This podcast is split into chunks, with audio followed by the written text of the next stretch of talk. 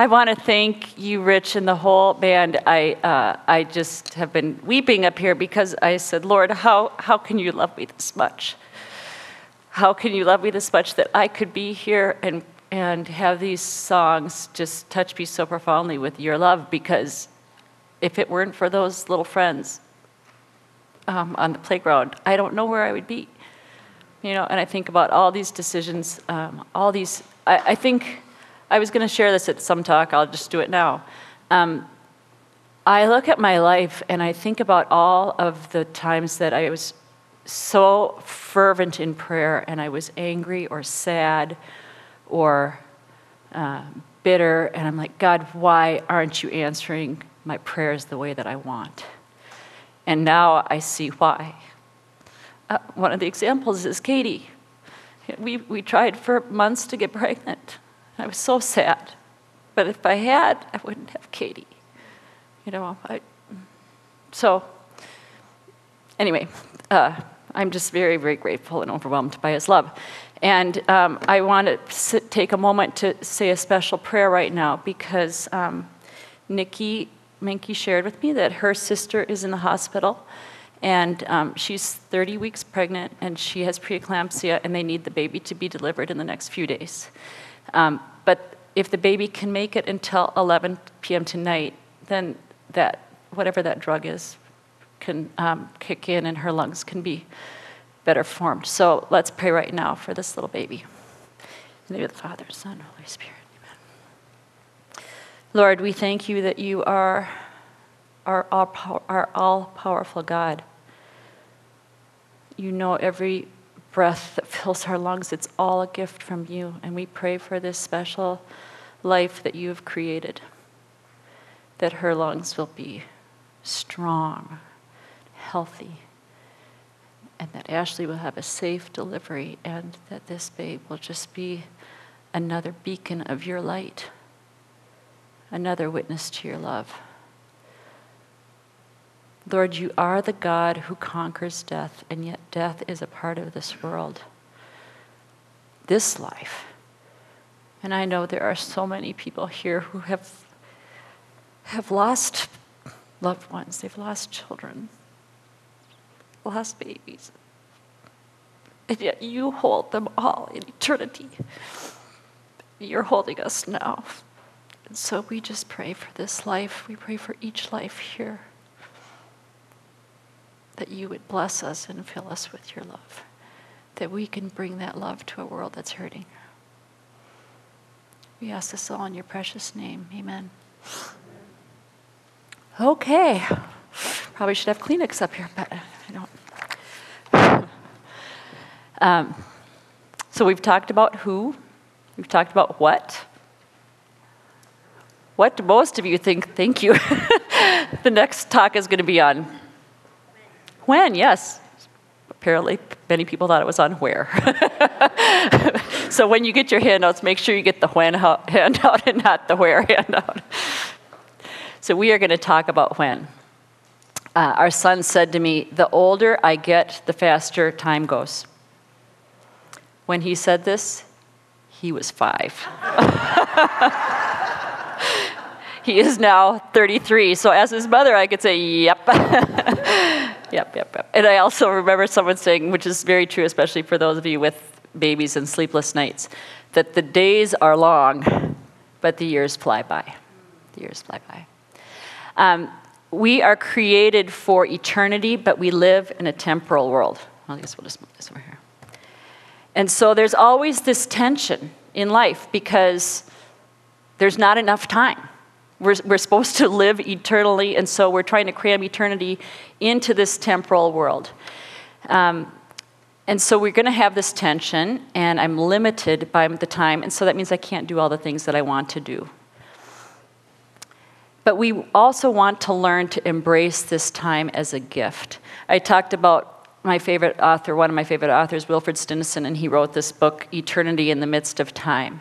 And he says this Every second is given to us in order to grow into the love we have already received. Our time on earth, multifaceted, beautiful, exciting, tough, is meant for us to grow into the love that we have already received. And so this is just another step in our journey of growing to, into that love, to learn to experience this God who is so marvelous and so great, and how deeply He loves us. One of my favorite mo- moments at Summer Splash, and uh, one of my most memorable quotes of all time, uh, happened here about, I don't know, 15 years ago, 20 years ago. And Tom Thibodeau was our speaker. And he was having breakfast in this, in this place over here with Ben Conley, who was probably eight. And Tom was sitting next to Ben, and he said, and he, Ben looked at him and goes, What are you thinking? And Tom said, I really want another French toast stick, so I'm wondering if I'm hungry enough.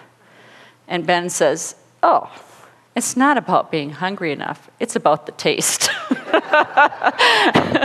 so Tom said, You're right. Let's go get some French toast sticks. But I remember that time because Tom Thibodeau spoke a lot about the present moment, living in the present moment. And that really had an impact on me.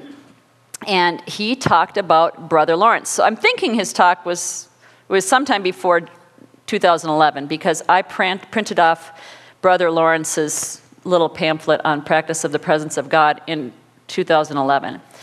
Um, but Brother Lawrence was uh, born in France in 1614. He fought in the Thirty Year War. He then served as a footman to a nobleman. Um, but then he was really seeking spiritual fulfillment. Didn't have Joe put this on me today. Um, and so he decided that he was going to leave everything and join religious life. But he described himself as a great, awkward fellow who broke everything. He was not known for any miraculous, marvelous gifts and talents. He held the lowly positions of cook and sandal repairman. And yet, people came from all over just to talk with Brother Lawrence because he had learned to practice the presence of God, to live in this space where he would always be living in and out of his relationship with the Lord. And so, in one of the things that he wrote, he said this He said, We ought to stop for one brief moment as often as we can to worship God in the depth of our being, to taste him, though it be in passing, to touch him, even if it were by stealth since you cannot but know that God is within you in all that you undertake, that He's at the very depth and center of your soul, why shouldn't you pause from time to time in your outward business, even when you're praying, to worship Him within your soul, to praise Him, to ask for His help, to offer Him the service of your heart, to give Him thanks for all His loving kindness and tender mercies? Have you encountered people like Brother Lawrence? I have. I have one friend in particular that really reminds me of Brother Lawrence. You're, you're drawn to them because you know that when you're with them, you're, they're living from this place of Jesus. And the more that we live out of this place of encounter, the more that we become like Jesus. So um, I had kind of gone through what I was going to talk about a while ago, and then I went and I directed these silent retreats um, with a, the priest that directs my retreats is, is a mentor, and he is teaching several of us how to do this. And we would have supervision every day, and I was meeting with this other priest and talking about you know how what I experienced when I was in direction, and he said to me, "It will help if when you go into direction, before you go into direction." You realize at that moment who you are and who the person is that you're directing. And, and so I thought about that, thought, well, I'm supposed to be Jesus. And I'm and they're Jesus. So I, this is an encounter of the Jesus in me encountering and loving the Jesus in them. And when I went into direction from then on, it was this whole new experience. And I really want to live my life like that. Sorry, just a second. I have weird shaped ears. And so I want. the handheld. Can you hear me? Yeah. Yeah. You want me to just talk like this? I need a mic. All right, let me try one more time. Okay. I can just hear it going louder and softer. Maybe it's just my imagination. Okay. All right, we'll try this. We'll try this. Thank you. Um, so I'm trying, I, I want to know how to continue more and more to be in that place in, within me where the, the, Lord is, to live out of that space. I'm going to talk about it a little bit more tonight as well. But I would love anybody who has, you know, who's experienced, how do you experience that? How do you take time to go into your heart and remember that it's the Lord within us that's, that is actually alive? I've been crucified with Christ, and Christ lives in me. So, how do we do that?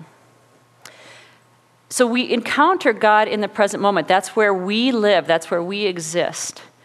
But because God is God and He is already eternal, He exists in all time and space. So He is alive in our past. He said, I am the God of Abraham. He is alive in our future. He is living within all of time. And so one of the beauties of this is that he can go back and he can bring healing. I, am so grateful for so many of the, the songs that we sang. It talked about healing, it talked about God of the past and the future and the, and the present. And, um, and so I'm going to share just an experience that I had of the power of that. And um, again, I want to say that it, this isn't unique to me. I see it over and over and over again in far more miraculous ways than I've experienced. But those are not my sacred stories to tell. So I'm just going to share a couple stories from my life. Um, I, uh, when I was in sixth grade, I would say my worst years of my life were sixth grade and seventh grade. And, uh, and it was kind of, yeah, I know, I know. And we've got the junior high kids coming tonight. I'm like, okay, Lord, help me to speak to them. Um, so sixth grade was kind of like I'm living, be, you know, I see myself as everyone else sees me. And seventh grade was I see myself as I see me to be. Um, but in sixth grade, I was bullied by the boys. I was like, the year before, they were like, I was the only one allowed to be on their kickball team. I was like the most popular girl for being shy and weird. It was just kind of weird. But then sixth grade, everything turned. And, um, and then one day it just all broke loose. And I just sobbed so much that my teacher knew there was something wrong. He talked to the boys. It just stopped instantly. And actually, the two boys that were kind of the ringleaders went on to be some of my dearest friends in high school. but, but it was a real experience in sixth grade. So um, I'd been more and more exposed to healing prayer. And so someone had suggested that the only one who really heals in the depths of who we are is Jesus. It's just Jesus. And so, and he is alive in my past. So I went back to that moment as my in my adult imagination with Jesus to visit that little girl. And we watched that experience unfold and Jesus was there to comfort that little sixth grade Sheryl. And I realized that in that experience, you know, so much healing had taken place. Like I said, I don't hold anything against those boys. They were just being dumb sixth grade boys. But for some reason in that moment, I thought I was responsible for it. I thought I had done something to deserve that it all of a sudden, you know, Jesus saying, Oh, my beloved, you did not deserve that. It happened, it, it, it was wrong, and I am here to show you that I love you and, I, and you are so precious to me. And I'm holding you in the midst of all of this. And, and there was just this deeper sense of peace and healing from all of that. And I was able to, to move forward. And again, I can tell you, I wish I could tell you experiences that I've witnessed in the lives of others. I just want you to know it is, it is available. And so God is, is a healer in our past, He's also a healer in our present. So, another example from my present, of, a, of a present healing for me. Um, our archdiocese is doing a lot more of praise and worship and, and healing prayer. At least I'm more aware of it. And um, Danny and I were with 2,000 people from our archdiocese um, who are being trained to be evangelizers. And um, they had, I don't know, 75 prayer teams. And uh, I knew they were doing it, so I got up early and went. I was the first in line, and it was good because they didn't get through everybody. but they, they stayed. They stayed way over time so that everybody that came that wanted prayer could have prayer. And I brought this um, struggle I was having with forgiveness. There was a person that I was just having a really, really hard time forgiving. It was not you. or you. or any of you, actually. For um, and and these people prayed with me, and they and they had Jesus there again with me, and and Jesus being the one I knew I couldn't, but Jesus could forgive with me. And what happened was, I was, I was set free. Someone said, um, not forgiving is like drinking poison and hoping the other person dies. You know, so I'm set free from this, first of all. So that's the experience I had. Then what I found is that my lens with which I saw the other completely changed. And, and all of a sudden I'm like, oh, gosh, there really wasn't even that much to forgive. You know, it just was like the way I was perceiving it was was so clouded, and Jesus helped me to see more clearly. And then the other thing that's so beautiful is when my heart changes and my lens changes, all of a sudden the situation itself changes. Because I'm bringing a new light into the situation, and that's and the Lord into that situation, and now that situation is different. So God heals our past, He heals our, our present, and then we know that we can just trust Him with our future. Trust Him with our future. Like I said, all those unanswered prayers, thank God He didn't answer them the way I wanted to. He is always, always, always loving me perfectly and infinitely. And love means willing the good of the other. So He is willing my very best and your very best at every moment. That means actively willing the good, or sometimes He will allow the bad because he knows he can do a greater good in it. So he, we can trust him with our future. I want to go a little bit more into this healing, especially of the past. It's kind of past, present, and future too, um, and share a story from Scripture. Um, we, Danny and I, were blessed in 2006 to go to Israel, and we were there. I don't know how many days 10, 11, 12 days, and everyone's having this powerful experience here powerful experience there. Like, oh, the, uh, the agony in the garden, like everyone's weeping there. I'm like, I'm kind of in agony, but it wasn't, it wasn't touching my heart. Like, I wish it were, but it's not. I'm like, Lord, are you going to give me an experience? Whatever.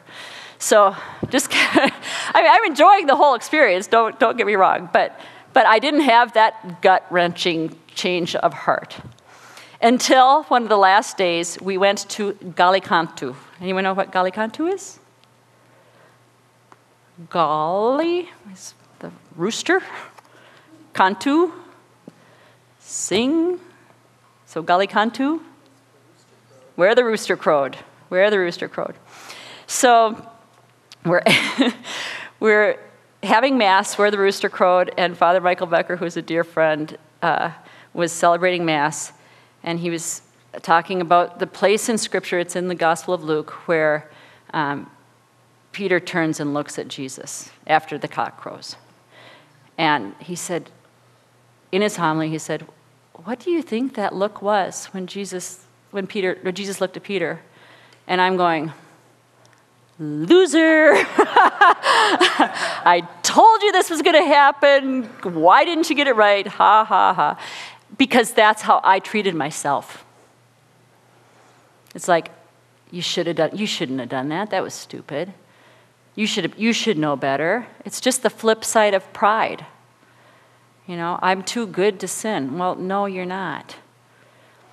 And he said, No, Jesus looked at Peter with love, and I wept. And I think that was probably part of my transformation of I am who he sees me to be, not who I see me to be. Thank the Lord. And I think throughout the story of Peter, we, we see Jesus in the past, in the present, and in the future. So I just want to share a little bit about this.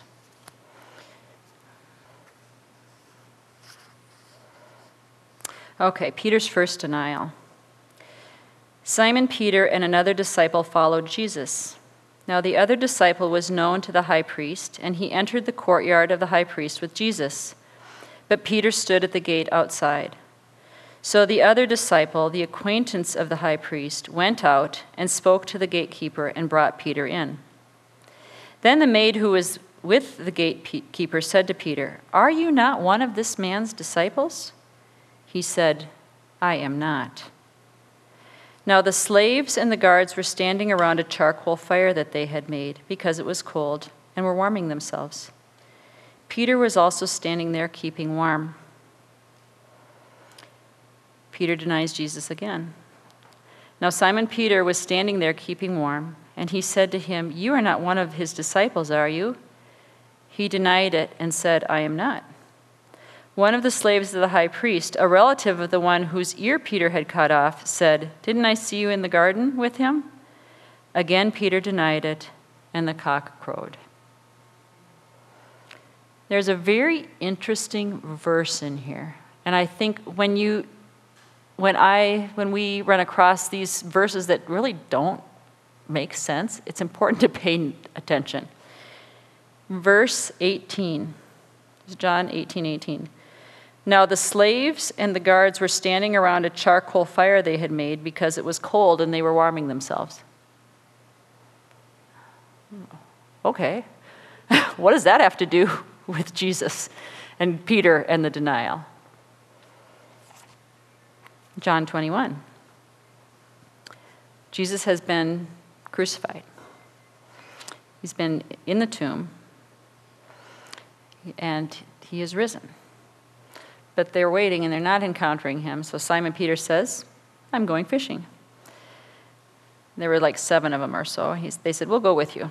So they went out, got into the boat, but that night they caught nothing. When it was already dawn, Jesus was standing on the shore, but the disciples did not realize that it was Jesus. Jesus said to them, Children, have you caught anything to eat? They answered him, No. So he said to them, Cast the net over to the right side of the boat, and you will find something. So they cast it and were not able to pull it in because of the number of fish.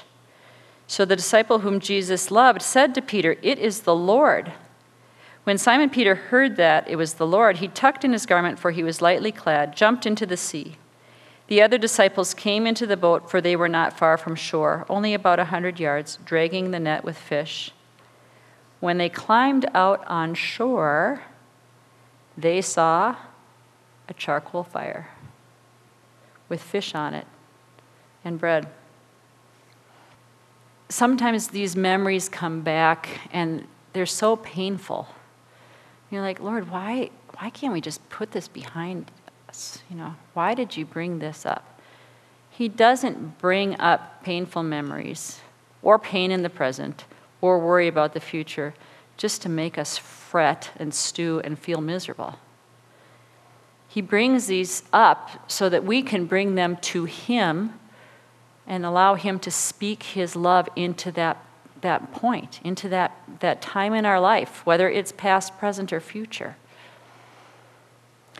When Peter comes on shore and he sees the charcoal fire, and he thinks what happened the last time he was at a charcoal fire, it's like, oh, Jesus didn't do that just to say, loser.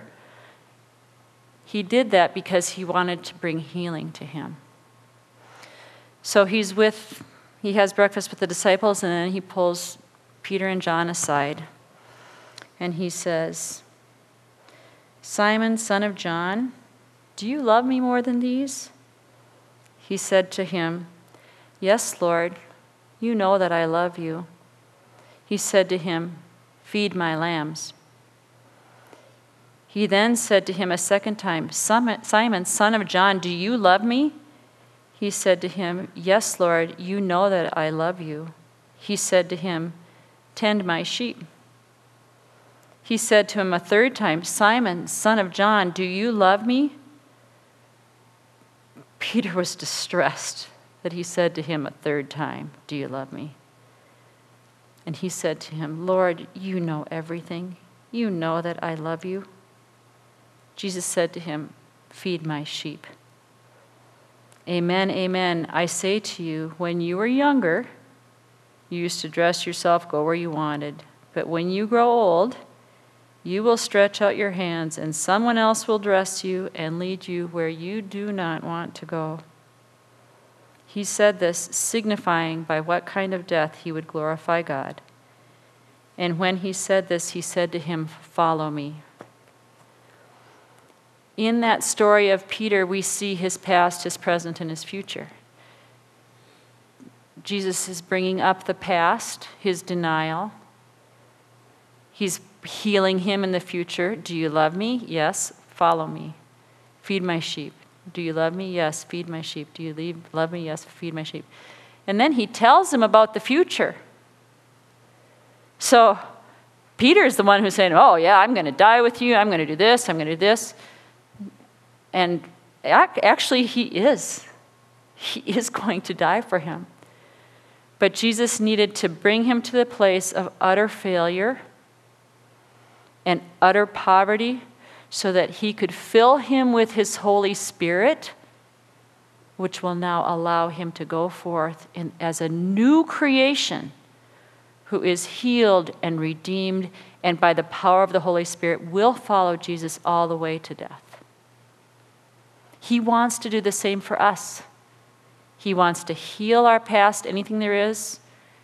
We don't have to go searching unless there's something that's really coming up. Great. But that's when you bring it to the Lord. He wants to be with us in our present. He wants us to be living out of this place within Him, for He is within us, and encountering Him within the other. And He wants us to follow Him into the future. So we're going to take some time to pray with the when packets, if you can pass those out, please. And I just invite you to see where the Lord is inviting you to pray.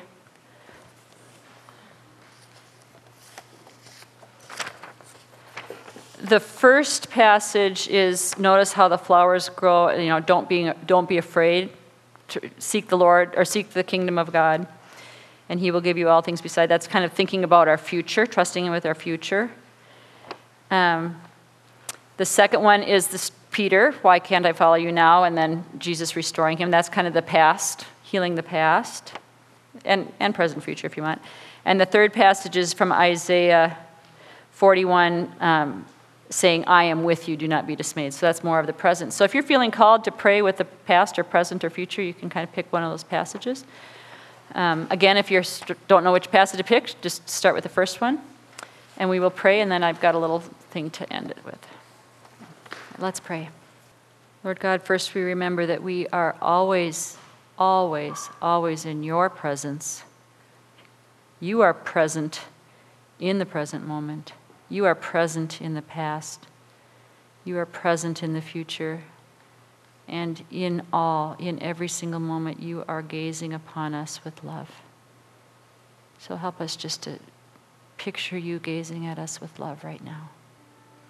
For this time, our time of, I'm going to combine acknowledging and relating because it could be a time of where we need a little more time to do that, to acknowledge where God is wanting to work in our hearts and relating that to Him. So just be really sensitive to anything that He's bringing up and just bring that, your thoughts and your feelings and your desires about whatever that is to Him. For the next five or ten minutes, then just we, we take time to receive, Lord, to just ask you to speak into our hearts where you want to bring healing through the scriptures, through the thoughts in our hearts. through your Holy Spirit. Now, I'm going to give you about three minutes to make your own response to the Lord. Just take time to respond to whatever it is that He's maybe inviting you to do, to make an act of gratitude, whatever that might be. Lord, we thank you for the gift of time that you have given us to grow into the love we've already received and ask that you continue to draw us deeper into your love and healing. In your mighty name we pray. Amen. I just want to conclude with something I heard at a conference a few years ago that I'd never heard before, but it really had a big impact on me. Um, this man said, when, you, when, when Peter lived, and in, in a lot of rural society today, hearing a cock crow was an everyday occurrence, and it wasn't just in the morning, it was like all the time. So Jesus could have just said, You're going to deny me three times. But if you notice, he denied him the first time, didn't really think much of it. Second time, didn't think much of it. It wasn't until he heard the cock crow that he was like woken up to say, Oh my gosh, I just denied the Lord. So for the rest of his life, he would hear multiple times a day that cock crow. So, what would he remember? Would he remember, I blew it, I blew it, I blew it, I blew it? Or would he remember, Yes, Lord, you know I love you, feed my lambs? Yes, Lord, you know I love you. Yes, Lord, I know you, I love you. We are not to go back to that woundedness, to, to live the wounds. We're called to, every time we remember, we're to remember that Jesus wants to bring us healing. He wants to love us more, to go more deeply into his love. Let's pray. Lord, you have been our refuge through all generations. Before the mountains were born, the earth and, and the world brought forth, from eternity to eternity, you are God. You are the God of our past, our present, and our future, and you are drawing us into eternity with you.